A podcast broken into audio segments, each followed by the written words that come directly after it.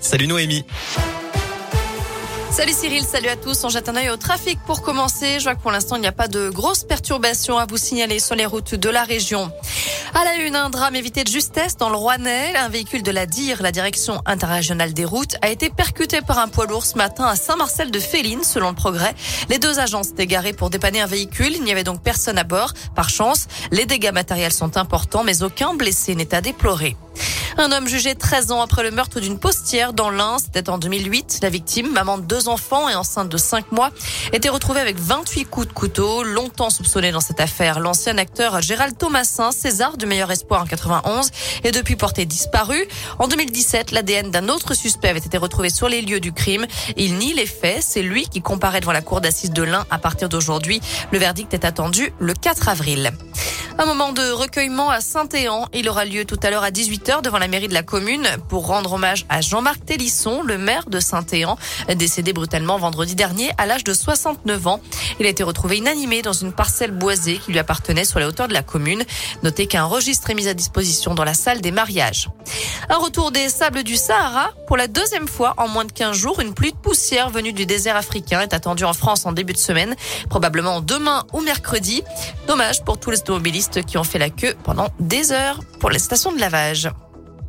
La campagne présidentielle commence officiellement aujourd'hui, à 13 jours du premier tour. Tous les candidats doivent avoir strictement le même temps de parole.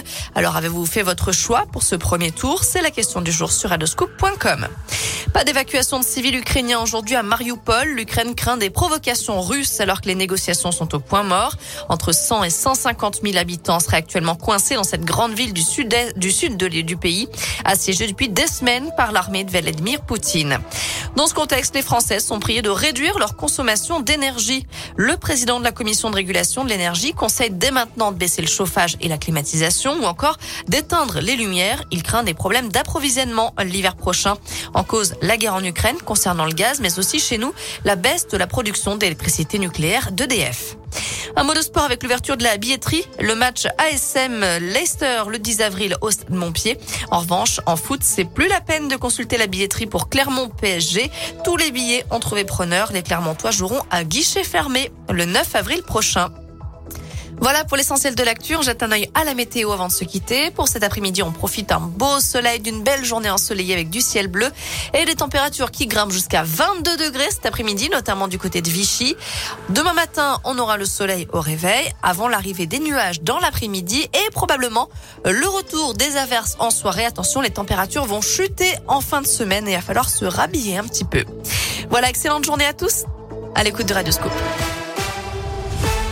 Merci.